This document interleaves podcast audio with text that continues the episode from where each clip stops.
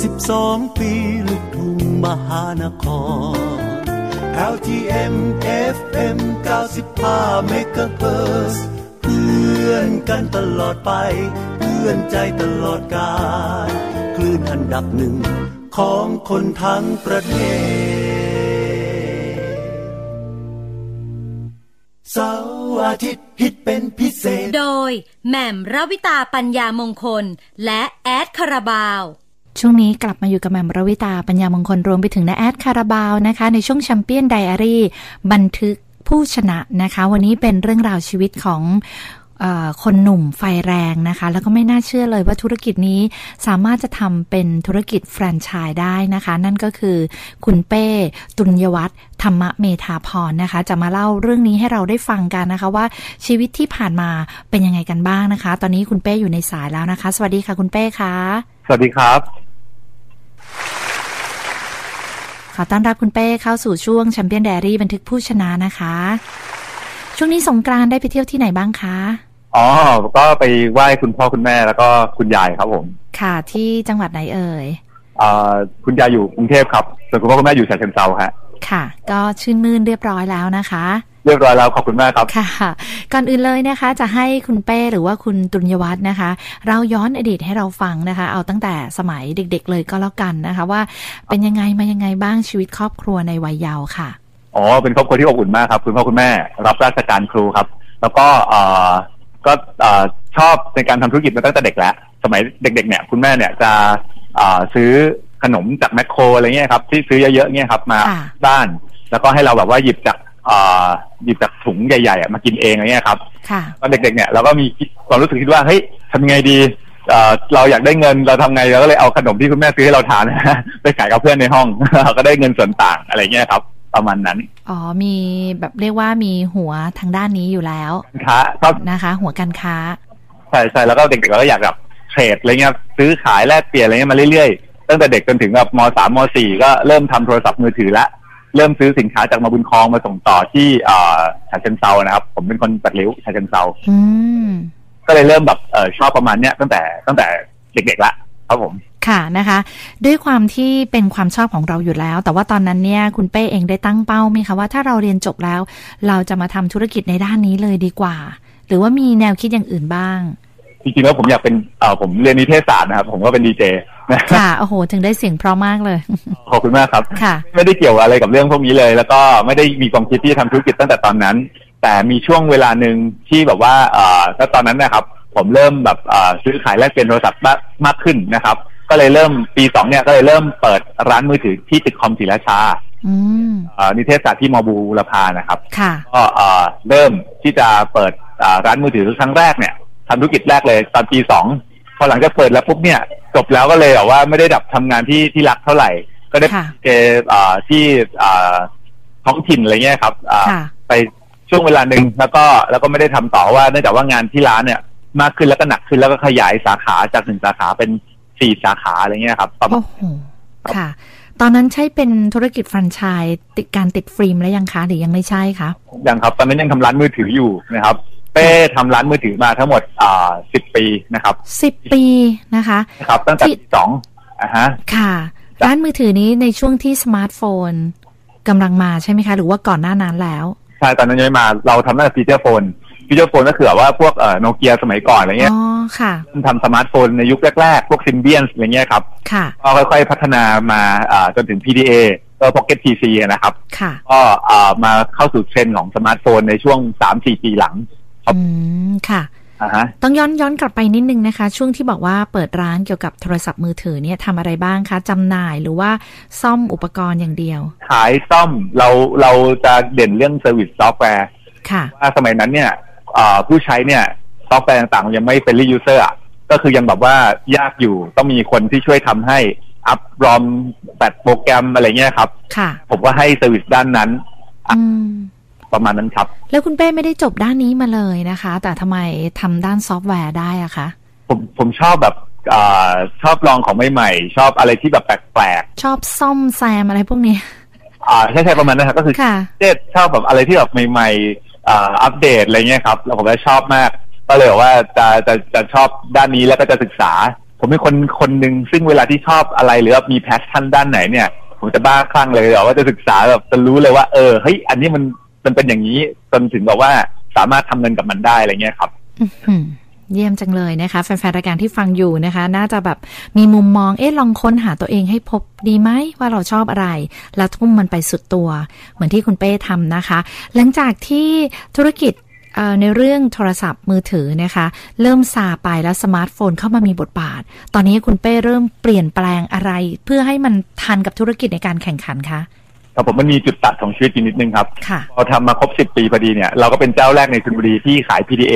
ขายสมาร์ทโฟนแบบหนักๆนะครับ แล้วก็มันมีจุดเปลี่ยนนิดนึงตอนที่ว่าตอนเนี้ยโอเปอเรเตอร์ต่างๆ AS d t a c True เนี่ยครับเขาไม่ได้ขายเครื่องอย่างเดียวเขาขายอากาศพร้อมเครื่อง อืม อากาศพร้อมเครื่องก็คือมีการติดสัญญาถูกไหมฮะ ค่ะ ผมเนี่ยอ่าจะเป็นลูกค้ากลุ่มไฮเอ็นก็คือกลุ่มบนนะครับ ที่จะใช้โทรศัพท์แล้วก็อ่าต้องการเซอร์วิสต้องการบริการอะไรเงี้ยนะครับ แล้วก็ในปัจจุบันเนี่ย เมื่อโลกมันเปลี่ยนเนี่ย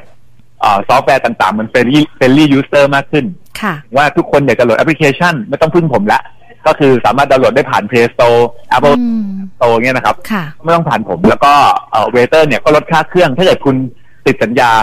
เอ่อหนึ่งปีอะไรเงี้ยครับ แล้วก็เอ่อแต่ก่อนเนี่ยคนอาจจะแบบไม่อยากติดสัญญาถูกไหมฮะ ค่ะ ปัจจุบันเนี่ยมันไม่ใช่ละเพราะทุกคนเสพ Data ก็คือเสพอากาศ ต้องใช้ Facebook Instagram หรืออะไรต่างๆเนี่ย ค่ะ จำเป็นที่แบบจะต้องซื้อราคาเต็มจากผมเพราะ อืม สัญญาก็ได้ว่าเขาก็ใช้อยู่แล้วในแต่ละเดือน ค่ะ เข้าพไหมฮะอ่า ค่ะ จุดตัดที่ทำให้เราเนี่ยยอดจำหน่ายมือถือเนี่ยน้อยลง อืมน้อยลงแบบควบห้าบเลยไหมคะ ในตอนนั้น เอ่อมันค่อยๆน้อยลงครับ แล้วก็ผมเองเนี่ยเอ่อดันทุลัง ค่ะ ก็คือว่าเรายังไม่ยอมรับไงเพราะเราอยู่กับธุรกิจมานาน อืม ถือมานานเรา ค่ะ รับว่าเราไปต่อไม่ได้เราก็ทุ่มเงินเข้าไปอีก ใส่สมองลงไปอีกเอ่อทำทุกอย่างมากมายจนเป็นหนี้ถึงสิบล้านสิบล้านบาทนะฮะ เป็นหนี้สินสิบล้านสิบล้านในการที่ไปทุ่มกับเรื่องมือถือนี่นะคะ ถูกต้องครับ เพราะว่าเอ่อพอมันขาดทุนเราคิดว่าเฮ้ยมันต้องเป็นโปรโมชั่นที่แรงขึ้นหรือเปล่าอะไรเงี้ยครับ คือบางทีเนี่ยเราเราอาจจะยึดติดกับภาพเดิมๆที่เราเคยสักเซสมา ค่ะ ก็ไม่ยอมถอดมันออก พอเราไม่ยอมถอดมันออกเนี่ยปัญหามันก็เกิดเลยครับ เราก็พยายามทุ่มในสิ่งที่ไม่ใช่ ในเทรนด์ที่เปลี่ยนแปลง ค่ะ ก็พยายามจะทำในสิ่งเดิมๆแล้วหวังผลลัพธ์มากขึ้น อืม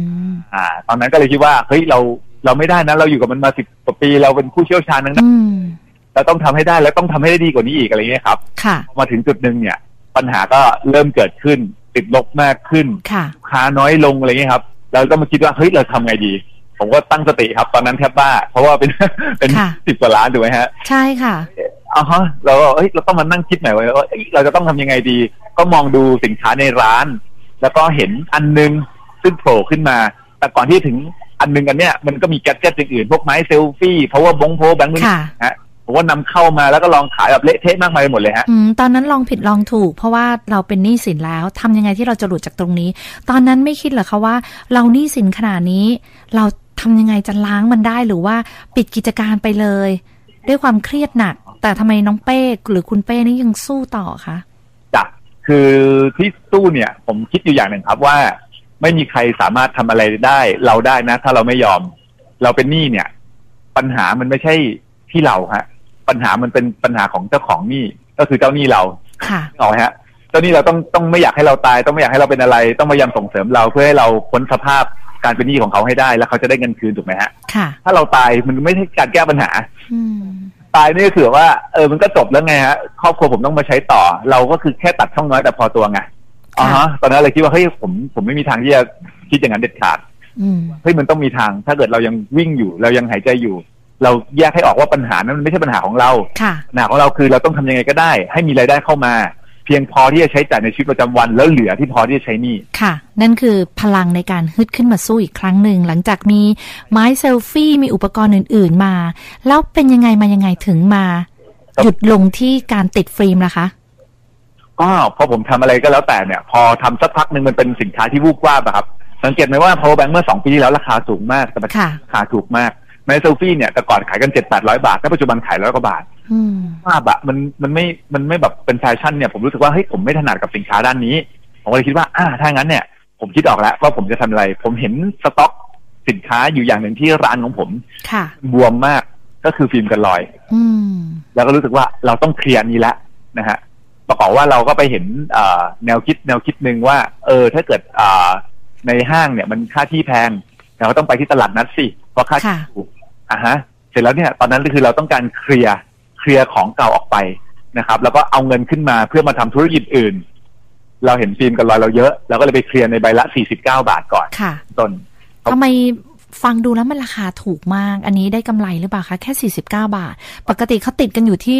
100 บาท ใช่ไหมตอนนั้น ใช่ค่ะ ต้องการเคลียร์ของก่อน เบื้องต้นเนี่ยไปต้องการเคลียร์ของออกจากสต็อก แล้วเอาของเปลี่ยนมาเป็นเงิน แล้วเอาเงินไปทำธุรกิจอื่น แต่พอเราเริ่มทำเนี่ย มันได้รับตอบอากระแสตอบรับจากสังคมภายนอกค่อนข้างดี เนื่องจากว่าราคามันไม่แพงนะ ค่ะ พอเราขายของไปเรื่อยๆเรื่อยๆปุ๊บเนี่ยสต็อกเราเนี่ยก็ค่อยๆลดลง เราก็ต้องหา material มาหาฟิล์มกันลอยมาเสริม ค่ะ เราก็เลยเอ้ยเราทำยังไงดี เมื่อปีมันขายได้และขายได้ดีด้วยได้ อืม ด้วยอะไรเงี้ยครับ ค่ะ เลยได้เริ่มอ่าดูหนทางการนำเข้าสินค้าอ่าจากจีนจากญี่ปุ่นจากเกาหลี จนได้บริษัทที่ OEM ให้เราในสมัยนั้น ค่ะ แล้วก็ค่อยๆ สั่งมาเรื่อยๆเรื่อยๆเรื่อยๆแล้วก็ณตอนนั้นเนี่ยเรารู้สึกว่าเฮ้ยเราทำอย่างเงี้ยทำได้ แล้วเรามีบางสิ่งบางอย่างที่ต่างจากร้านฟิล์มอื่น เรามีโน้ตฮาวในการดัดแปลงฟิล์ม ค่ะ อยู่เนี่ย ให้พอดีกับหน้าจอในทุก ๆ หน้าจอ อืม ไหนก็ได้ฮะ ผมไม่ ค่ะ ได้ซีเรียสเลย ทำได้หมดเลย เครื่องมาผมตัดให้ได้หมด อ่า ค่ะ เรามีโน้ตฮาวพูดขึ้นมาวิธีการเจาะรูกล้องรวมโฮมจะทำปุ่มโฮมอะไรเงี้ยฮะเลยคิดว่าเออเฮ้ยเนี่ย เราทำได้ทำให้แบบเป็นจุดแข็งของเรานอกจากราคาแล้วเราสามารถแตะได้ทุกรุ่น ค่ะ เคยปฏิเสธลูกค้าเลยนะครับ ถ้าลูกค้ารอเราได้เราก็จะเราก็จะตัดให้พอดีกับหน้าจอกับลูกค้าทุกเครื่องเลยครับ จนมาถึงปัจจุบันเลยนะคะ ปัจจุบันนี้ยังติดหน้าจอราคานี้อยู่หรือเปล่าคะ หน้าหน้าจอราคานี้มันจะมีจุดตัดอีกจุดหนึ่งฮะ ค่ะ ซึ่งจุดตัดที่ผมรู้สึกว่าพอผมทำได้เนี่ยผมมีความเชื่ออยู่อย่างหนึ่งว่า ผมต้องส่งต่อความสำเร็จนั่นหมายถึงว่าทุกๆ คนก็ต้องทำได้ และผม อืม แค่ร้านเล็กๆในชลบุรี ค่ะ จะทำให้แบรนด์ผมเนี่ย ไปทั่วประเทศนะฮะมีอยู่วันหนึ่งฮะ ผมเล่าให้ฟังก่อนนิดนึงนะ ค่ะ ได้เลยค่ะ ที่ขายขายของตลาดนั้นเนี่ยมันมีจุดหนึ่งที่ผมเนี่ยเอ่อเอาฟิล์มกระลอยเนี่ยจากนำเข้าจากต่างประเทศมาเนี่ยครับ แล้วก็ไปส่งต่อแบบตามร้านเอ่อร้านขายส่งร้านขายปลีกตาม ค่ะ ตามอะไรทั่วๆไปนะฮะที่แบบไม่ได้ออกตลาดนัดอย่างนี้นะครับ ก็โดนปฏิเสธ เพราะว่าแบรนด์เราไม่ใช่แบรนด์ใหญ่ แบรนด์เราคนไม่รู้จัก ถึงราคาเราจะถูกยังไงก็แล้วแต่เนี่ยเขาก็ไม่ได้สนใจ อืม คำหนึ่งที่ทำสะกิดใจผม ค่ะ คำพูดนั้นทำให้ผมท้อแท้ แต่พอเมื่อผมกลับมาคิดอีกทีเนี่ยมันทำให้ผมมีพลัง อืมเขาพูดว่าอะไรคะ เฮ้ย ฟิล์มน้องอ่ะ ขายจริงๆก็พูดแรงไปเลยนะ ฟิล์มน้องอ่ะขายไม่ได้หรอกพี่ไม่สามารถขายได้หรอกฟิล์มน้องมันไม่มีแบรนด์ อืม ขายไม่ได้แล้วเขาก็โยนฟิล์มใส่หน้าผม ค่ะ ณวันนั้นที่เขาโยนฟิล์มใส่หน้าผมเนี่ยผมท้อแท้ผมกลับมาดราม่าบนรถว่าโอ้ยทำไมชีวิตเรา อืม นี้อะไรเงี้ย ค่ะ แต่ผมว่านั่งคิดอีกมุมหนึ่งว่าเฮ้ยเขารู้ได้ยังไง ว่าลูกค้าไม่ต้องการฟิล์มที่ไม่มีแบรนด์ ถ้าเกิดฟิล์มมันราคาถูกแล้วคุณภาพดีแล้วเราเป็น direct sale อ่ะเราขายตรงเลยอ่ะมันจะทำได้ไหม ค่ะ นั่นแหละมันเป็นจุดตัดที่ผมละทดลองเริ่มเปิดร้านฟิล์มเล็ก ๆ ใน ค่ะ นัด แล้วก็ไปได้ดีเลยใช่ไหมคะ ไปได้ดีมากครับ ได้รับการยอมรับและทุกคนก็ ครับ ไม่ติดแบรนด์อีกต่อไปใช่ไหมคะ ด้วยราคาของเราด้วย จะไม่ทุกคนนะ แต่ว่า ค่ะ ส่วนใหญ่ที่เดินผ่านผ่านหน้าร้านเราก็จะต้องเข้ามาถาม แล้วผมก็จะบอกเขาเสมอว่าเฮ้ย 49 บาทเนี่ย ลองดูก่อน ถ้าเกิดมันไม่ดีนะ ไม่ชอบแล้วผมลอกทิ้งได้เลย อืม ผมมั่นใจในสินค้าของผมไงเพราะผม ค่ะ เลือก material ด้วยตัวเอง ไม่น่าเชื่อเลยนะคะว่า 49 บาท แล้วทำเงินในแต่ละวันนี้ได้ประมาณเท่าไหร่คะ ในตอนแรก ๆ ที่ไปขายยังตลาดนัด ถ้าแรก ๆ เลยเอาเอางี้แล้วกันครับผมขอเฉลี่ยแล้วกันนะครับใน ค่ะ วันเนี่ยในแต่ละตลาดเนี่ยเราประมาณ 3,000ถึง5,000 บาท โอ้โห กำไรอยู่ที่ประมาณ 70%นะครับ 3,000ถึง5,000 บาท ติดประมาณกี่เครื่องคะ อ๋อผมไม่เคยนับนะ แต่ก็เกือบเกือบร้อยนะฮะ โอ้โห เกือบร้อยเครื่อง อ่าอ่ามันมีหลายค่าคือ แสดงว่าลูกค้าเยอะมาก เยอะครับเยอะครับ แล้วก็ ค่ะ เนื่องจากว่าเอ่อโทรศัพท์มือถือเนี่ยมันมีแทบจะทุกคนอยู่แล้วนะครับ แล้วก็ราคาในห้างหรือที่เขาเคยจะเจอมาเนี่ยเป็นแปดสิบร้อยกันหมดอะไรเงี้ยนะครับ ค่ะ ก็ถ้าเกิดเราทำในราคาที่แบบไม่แพง เนื่องจากว่าเราตัดช่องทางการจัดจำหน่ายที่ไม่จำเป็นออกนะครับ เปลี่ยนเป็น direct sale ก็คือว่า ค่ะ เป็นโรงงานนะครับ แล้วก็เอ่อส่งนะครับ ให้กับร้านที่เป็นขายปลีกเลย ค่ะ ถึงลูกค้าเลย ไม่ผ่านโฆษณา ไม่ผ่านยี่ปัว ไม่ผ่านชาปัว ไม่ผ่านตัวแทนเขตตัวแทนภาค อืม ที่เป็นตัวแทนผมสามารถซื้อตรงกับผมได้ แล้วก็ไปถึงลูกค้าเลยอย่างเงี้ยครับ ค่ะ ตอนนี้นะคะถ้าใครที่ฟังอยู่ แล้วก็สนใจนะคะ ในธุรกิจตัวนี้ของน้องเป้เนี่ยนะคะสนุนราคาอยู่ที่เท่าไหร่คะ ในการที่เราจะเป็นแฟรนไชส์ โอเค ตอนนี้เริ่มสตาร์ทนะครับอยู่ที่ ค่ะ 990บาท ได้อะไรบ้างคะ ก็จะมีพวกเอ่อสินค้านะครับ ประมาณเอาไปขายได้ประมาณหมื่นกว่าบาทนะครับ ถึงสองหมื่นบาทนะครับ อืม ป้ายหน้าร้านนะครับ ป้ายโชว์ฟิล์มนะครับ อ่ามีอบรมหนึ่งวันนะครับ แล้วก็มีอ่าพวกน้ำยาเช็ดจอผ้าเช็ดจออะไรเงี้ยแถมให้นะครับ ค่ะ จะเปิดร้านได้เลย สอ แต่ น เรา เท ไม่ ค มี นิคทุกอย่าง ให้รู้ป่ะเพราะว่าเพราะอะไรฮะ เพราะว่าผมไม่อยากให้เอาเงินมาต้องมาซื้อโต๊ะใหม่กับผมไงผม อืม โต๊ะทานข้าวอยู่ เอา ค่ะ ทานข้าวที่บ้านแหละ หรือเอาโต๊ะเก้าอี้อะไรที่บ้านธรรมดาเนี่ยไปออกตลาดนัดได้เลย ค่ะ โดยที่ผมเลือกเฉพาะสินค้าที่จำเป็นที่ในการออกตลาดจริง ค่ะ และหลังจากนั้นนะคะก็คือว่าจะซื้อแผ่นฟิล์มจากน้องเป้จากคุณเป้ตลอดใช่ไหมคะ ๆ ครับ ก็ซื้ ต อ รงนี้ เราได้นะครับแล้ว ค่ะ อ่าเราให้มาจิ้นเนี่ยขั้นต่ำที่เจ็ดสิบเปอร์เซ็นอยู่แล้ว ค่ะ แล้วตอนนี้ถ้าเกิดว่าสนใจสามารถติดต่อได้ที่หมายเลขโทรศัพท์อะไร หรือว่าติดตามช่องทางไหนได้บ้างคะ โอเค ก็โทรศัพท์นะครับ ก็คือศูนย์แปดเก้านะครับเก้าเก้าสามเก้าเก้าเก้าสองอ่านะครับ แล้วก็ถ้าเกิดทางไลน์นะครับ ก็จะมีไลน์ออฟฟิเชียลของเราก็คือแอดนะครับแอดไซฟิล์มถูกดี เลยครับ F I L M T W O K D W E ต้อง ค่ะ ลองเซิร์ชเข้าไปนะคะ กันถูกต้องครับใช่ ค่ะ เป็นธุรกิจที่น่าจับตามองเลยทีเดียว ขอถามประโยคสุดท้ายเลยเพิ่มเติมนะคะ ตอนนี้มีกระแสเกี่ยวกับการติดหน้าจอโทรศัพท์มือถือต่างๆ นี่นะคะ เป็นเอ่อที่เขาเรียกว่าเหมือนกระจกอะค่ะ อันนี้ทำด้วยไหมคะ ทำได้ครับทำได้ครับก็จะนำเข้าครับครับผม โอ้โห เยี่ยมมาก ๆ เลยนะคะ แฟนรายการที่ติดตามฟังกันอยู่นะคะ ถ้าหมายเลขโทรศัพท์จดไม่ทันสามารถติดต่อ ถามน้องเจมส์หลังใหม่ได้นะคะ ยังไงนะคะ ก็ขอให้ธุรกิจคุณเป้ก้าวหน้ามากยิ่งขึ้นเลยนะคะ ขอบคุณมาก ๆ เลยครับพี่ ค่ะ ขอบพระคุณมากนะคะ ครับ คงได้มีโอกาสใช้บริการบ้างค่ะ เออยินดีครับผม ค่ะ สวัสดีค่ะ ครับ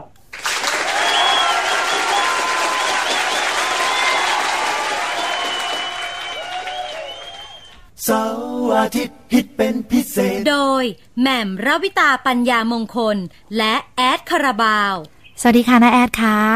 สวัสดีครับคุณแหม่มครับ ค่ะ เสียงนาแอดสดชื่นแจ่มใสเลยทีเดียวนะคะ ก่อนอื่นเลยเพื่อความเป็นสิริมงคลนะคะ ข้ามศักราชใหม่มาแล้ว อยากให้นาแอดอวยพรให้กับแฟนๆรายการ แล้วก็แฟนคลับของคาราบาวอีกสักครั้งหนึ่งค่ะ เชิญเลยค่ะ ขอขออวยพรให้แฟนๆของลูกทุ่งมหานครนะครับ แล้วก็แฟนๆกับของคาราบาวจงมีความสุขความเจริญ แล้วก็มี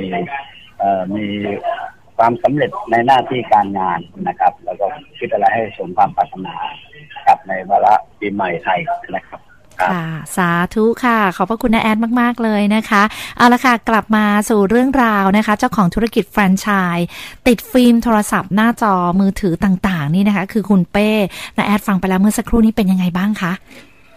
ก็ทึ่งนะครับ เราเริ่มจาก 49 บาทนี่มันเป็นอะไรที่ใครก็สามารถ เอ่อทำได้ แล้วก็โทรศัพท์มือถือเนี่ยทุกคนมี มี 60กว่าล้านเครื่องเนี่ยนะครับ ค่ะ ทุกคนก็ต้องติด ติดฟิล์มทุกอย่างของผมซื้อปั๊บก็ต้องติดฟิล์มเลย ค่ะ เนี่ยนะครับ แสดงว่าเนี่ยคุณมาถูกทางจริงๆนะครับ ค่ะ จาก49 บาทนะคูณ 60 ล้านเครื่องเข้าไปสิครับว่ามันเป็นเงินเท่าไหร่ ไม่อยากจะเชื่อเลยนะคะ นะครับ ค่ะ โดยปกตินี่ ต้องเปลี่ยน ค่ะ โดยปกตินะแอดติดอยู่ที่ราคาเท่าไหร่ เพราะว่าแบมเองนะคะ ส่วนใหญ่ 100 บาทนะคะไม่เคยเจอ 49 บาทมาก่อน ใช่ ก็ประมาณ 100 นะครับ ค่ะ ไม่รู้นะครับ แต่ว่า 49นะเพิ่งได้จะได้ยินครั้งแรกนะ ค่ะ น้องเป้บอกว่ามันจะใช้ปริมาณที่เอ่อลูกค้าจะมาซื้อกับเราเยอะนะคะ แล้วก็กำไรนี่ประมาณถึง 70%ด้วยกัน ขนาดใช้ราคานี้นะคะ ครับ ถือว่าน้องเป้นเก่งมากนะครับ คือมีความแหลมแหลมคมในการมองธุรกิจที่คนอื่น คนอื่นเอ่ออาจจะไม่ไม่คิด แต่ว่าน้องเป้คิดว่าเงินแค่เนี้ยนะครับ แต่ว่ามันเปอร์เซ็นต์ที่คนจะมีโทรศัพท์มันเยอะมาก ค่ะ เพราะสมาร์ทโฟนเนี่ยผมว่ามีเป็นสิบล้านเครื่องสมาร์ทโฟนนะครับ แล้วก็ต้องเปลี่ยนตลอดเดี๋ยวก็เดี๋ยวก็ซื้อใหม่เดี๋ยวก็ต้องไปลอก ค่ะ ของเก่าติดใหม่อะไร ค่ะ เดี๋ยวต้องซื้อโทรศัพท์รุ่นใหม่นะคะ ที่เพิ่งออกมาก็ต้องติดเพิ่มหรือว่าเครื่องเดิมมีรอยขีดข่วนนิดนึงก็ต้องติดใหม่นะคะ ครับ โหเรียกว่ามาถูกทางเพราะว่าน้องเป้เองบอกว่าทำหลายอย่างนะคะ บางบางทีก็ซื้อไม้เซลฟี่บ้างอะไรบ้าง ซึ่งอันนั้นมันเป็นวูบวาบมันหมดไป แต่อันนี้อยู่ยาวนานนะคะ แล้วก็ยังเป็นแฟรนไชส์ด้วยค่ะนะแอดทึ่งจริง ๆ นะคะ ว่าธุรกิจเล็กๆ แบบนี้เนี่ยเป็นแฟรนไชส์ได้ด้วย ครับ เยี่ยมเลยฮะก็สามารถที่จะต่อต่อยอดได้นะครับทำให้คนอื่นมีรายได้ด้วยทำให้คนอื่นมีอาชีพด้วย ค่ะ ได้ทั้งบุญ ได้ทั้ง ค่ะ ทั้งกำไร และนะแอดคิดว่าแฟนๆรายการของเราที่ว่างงานอยู่นะคะ น่าสนใจไหมคะ กับการเริ่มต้นธุรกิจเล็ก ๆ แบบนี้ไปก่อน ใช่เลยครับ เพราะว่าเราจะมองข้ามนะครับเพราะว่าเอ่อธุรกิจที่มันเป็นแมสนะครับโปรดักต์นะครับ มันโอ้โหมันไม่มีวันมันตกต่ำนะครับ มันจะไปเรื่อยๆต่อยอดไปเรื่อยเพราะคนมันจะเกิดขึ้นมากขึ้นแต่ของเรานี้เป็นความจำเป็นนะครับ ของกินของใช้หรือว่าของอะไรก็ตามที่เป็นแมสเยอะๆเนี่ยนะครับที่ที่ประสบความสำเร็จได้ง่ายนะครับ ค่ะ ฝากไว้ด้วยกันละกัน ค่ะ ได้ค่ะ แล้วสัปดาห์นี้นะแอดจะมีคอนเสิร์ตที่ไหนอะไรยังไงบ้างไหมคะ วันนี้ผมเล่นที่นครปฐมครับเป็นคอนเสิร์ตของเอ่อเอ่อของของสิงห์ครับของเบียร์สิงห์ครับ โห อากาศน่าจะร้อนมากเลยนะคะ ก็ไม่เป็นไรครับ อีสานร้อนกว่า อีสานร้อนกว่าภาคกลางนะคะ ฝากอะไรปิดท้ายให้กำลังใจกับแฟนๆ คะ แล้วก็ปีใหม่แล้วก็ขอให้ทุกคนมีชีวิตที่ดีขึ้นนะครับ มีชีวิตใหม่ที่ดีขึ้นตั้งหน้าตั้งตากันไปอดทนกันไปนะครับ ค่ะ เป็นกำลังใจให้เสมอครับ ค่ะ ขอบพระคุณกำลังใจจากน้าแอดนะคะ วันอาทิตย์หน้าพบกันเช่นเคยนะคะ บ่ายโมงครึ่งค่ะ ครับครับ ค่ะ สวัสดีค่ะน้าแอดค่ะ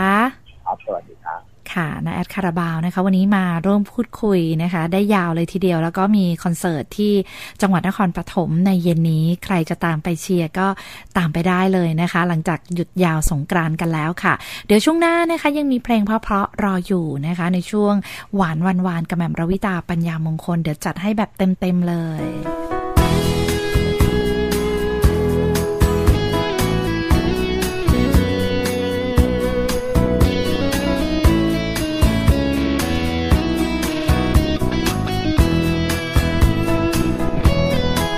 เกิดมาเป็นคนย่อมมีบาดแผล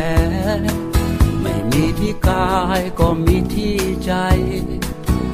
คมรักก็เหมือนคมมีกรีดลึกสวงใน คมมีดในครัวบาดคนทำครัว เจ็บปวดไม่นานเดี๋ยวมัน